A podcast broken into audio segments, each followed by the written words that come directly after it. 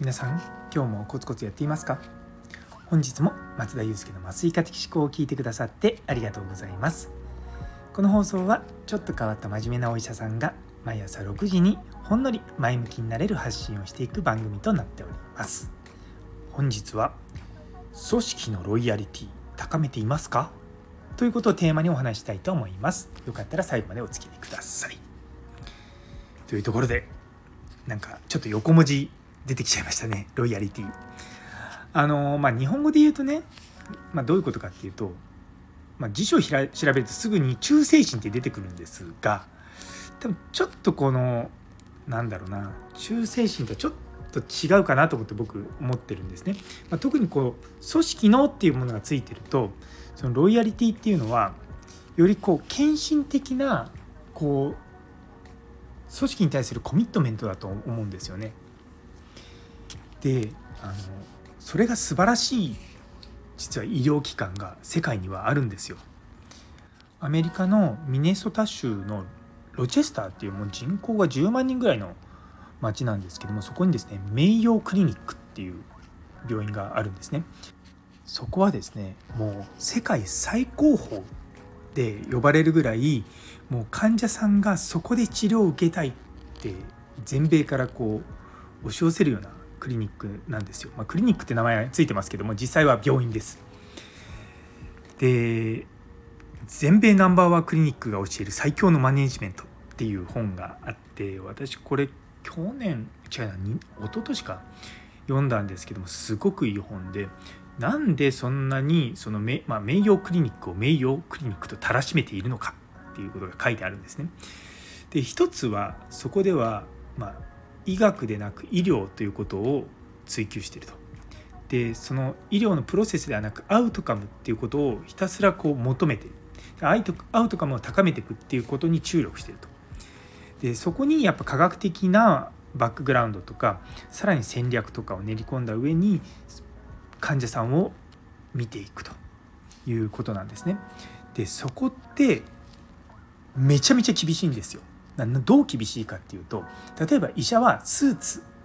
じゃなきゃいけないんですねその白衣のてか白衣を着ないんですよそもそも。でそれもなんで白衣じゃないかっていうと名誉クリニックが以前やったその患者さんのへの調査でそのどういう格好でいると一番こう医者が信用できるかって言ってで医者は結局それで出てきたのが、まあ、男性だとスーツ、まあ、女性もまあそれに準じたような格好でいるとまあ患者さんから信頼されると。なので名誉クリニックでは患者さんの前に出る時はその格好じゃなきゃいけない。もしくはスクラブって言ってあの汚れてもまあ大丈夫なって言い方変ですけどもその手術とかに使うようなそういったあの作業着の上に白衣を着るでその2つしか認められてないんですってでさらに看護師さんとかは必ず白い靴を履くとか、まあ、ドクターはちょっとわからないんですけども、まあ、そういうふうになってるんですねで日本の病院も確かに看護師さん白い靴っていうルール貼ってるの置いてるとこ多いと思うんですけどもあの名誉クリニックなんか本当にもうなんだう格好とかにもすごい厳しいルールがあるんですよ。でその本に書いてあって一つのエピソード紹介するとその名誉クリニックってタトゥーの入ってる看護師さん禁止なんですね。日本だとそんなのどこでも禁止なんて思うかもしれないですけどもアメリカとかカナダだと普通なんですよ。てかむしろドクターも腕にタトゥーとか普通に入ってる人います。でも名誉クリニックはダメなんですよ。でもしも名誉クリニックで働きたかったらあのまあ基本採用しないんですって。で一つのエピソードが書いてあってすごく優秀な看護師であのもう名誉で採用したいと。ただその人の唯一の難点は両腕にタトゥーが入っていること。でそれでその病院幹部にその人は呼ばれたんですよ。でその時にあなたのことは採用したい。ただ名誉クリニックにあなたのそのタトゥーはふさわしくない。夏もねどんな時でもあなたはそのタトゥーを隠すために長袖を着てうちの病院で勤務しますか？っていうことに対してその人はもちろんです。いつ何時ともであっても名誉で働く限りは私はこのタトゥーを患者さんの前にさらすことはありませんそんなことを言わせる病院が果たして日本にあるのかとでもその本読んでて私は本当に震えましたね。うん、いやこういう病院を日本で作ってみたいなとは思ったんですよ。で実はですね私が今働いてる埼玉医科大学っていうのは日本の名誉を目指す会っていうのがあるんですね。だからまあ日本の名誉クリニックを目指しましょうっていうのがまあ一応その病院のまあ方針の中の一つにあるんですよ。でもまあ中で働いてて僕が思うのはやっぱりなんだろうなその表面的なところにどうしてもなりがちなんですよ。で名誉クリニックってあのあんまり給与が良くないんですねそのアメリカとかの病院の中では。でもでさらにですねアメリカだと大体そのそもそも医者が働いてても給与じゃなくてあののこのことが多いんですけども名誉は給与なんですよ。でもその分その年金いわゆる企業年金みたいなものがすごくいいってことが知られていて、まあ、でもそれだけじゃなくてやはりそういったものをあの抜いたとしてもやっぱりこう医療従事者が働きたいとでそのためにはなかなかこう働くことが、まあ、採用が難しいっていうところなんですよね。でそこまで難しくなるとやっぱりそこで働く人たちって例えば名誉クリニックが今度これを新しくするのでこの講習を受けてくださいって言ったらみんな受けるんですよ。それはやっぱりロイヤリティが高いからなんですよね。でそうやってロイヤリティを高めるっていうのはじゃあ来年からロイヤリティを高めましょうみたいなことやっても絶対無理なわけですよ。やっぱりそれって本当に地道なスタッフの教育もそうですし経営陣の教育もそうですしあの、まあ、もちろん患者さんからのフィードバックとかに真摯に応えるってことだと思うんですよね。やっぱりなんかこうどうしてもこう日本の病院の経営をしている人たちって、まあ、医者なんですよね。でアメリカとかカナダとかだと医者だったり医者じゃなかったりするんですよ。ただいろんなデータの中でその経営陣の中に医者が入ってるとその病院のそのロイヤリティとかサステナビリティとかあとは心理的安全性とかそういったものが高まるってことが分かっているんですね。なのでやはりその経営の中に医者というものが入ってるのはいいのは分かってるんですけどどうしても日本の場合はこうよくあるパターンはどっかの診療科の部長あのずっと臨床やっててそこでまあ年長者になって部長になってでそこで何年かやって病院であの年功序列的に院長補佐とか副院長とかなってで院長になると。なので経営とかそういったことをしっかりやってる人たちとかマネージメントとかそういう人が経営に携わるわけではないんですね。その立場が変わることによってあの、まあ、そこで初めて学ぶっていうことなんですよ。だからまたねなかなかこれ難しいとこではあると思うんですけども臨床的に優れた医者が経営的にも優れるとは限らないんですよ。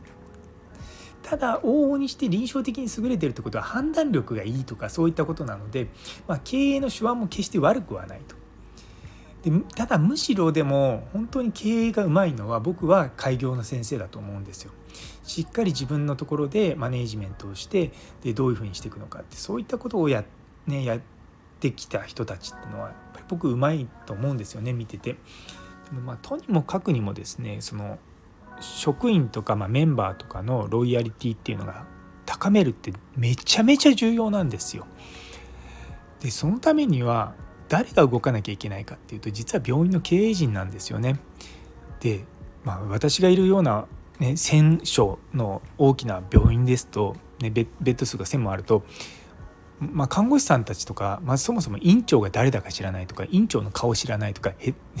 うちちょっと 2, 2年ぐらい前に院長変わったんですけど院長が変わったことすら知らないってことがあるんですよ。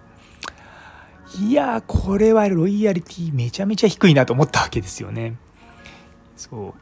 うなんかでもそれに対して病院の上の人たちがまずいと思わないっていうのも僕はすごくまずいと思ってるんですね。まあね まあ悩みはたくさんあるんですけれども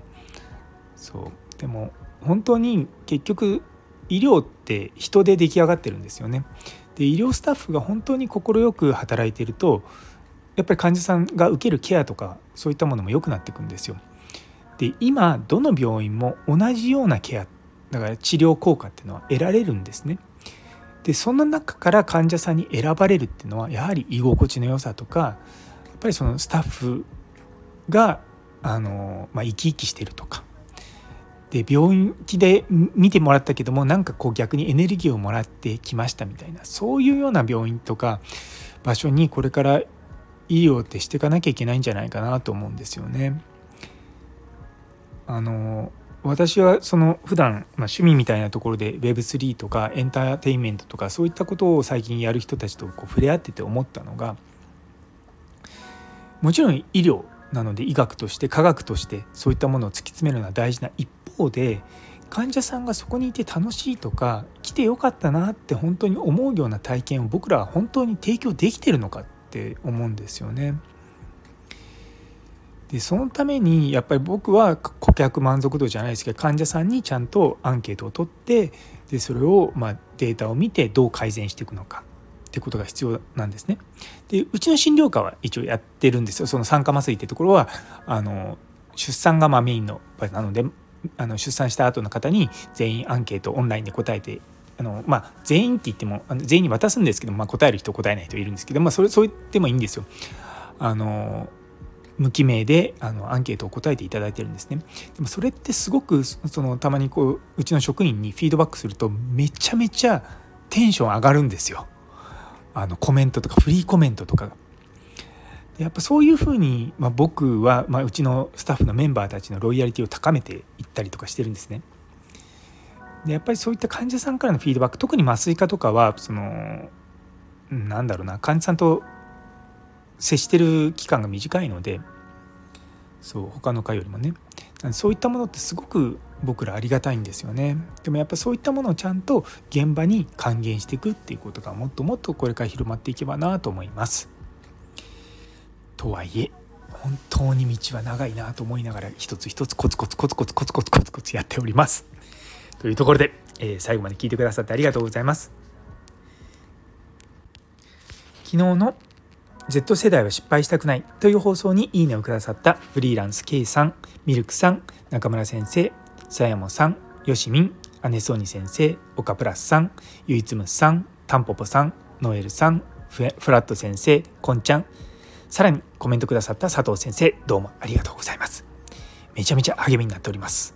私のロイヤリティも爆上がりでございます。皆さんどうぞよろしくお願いします。で、さらにですね、今日はあの2人フォロワー増えました。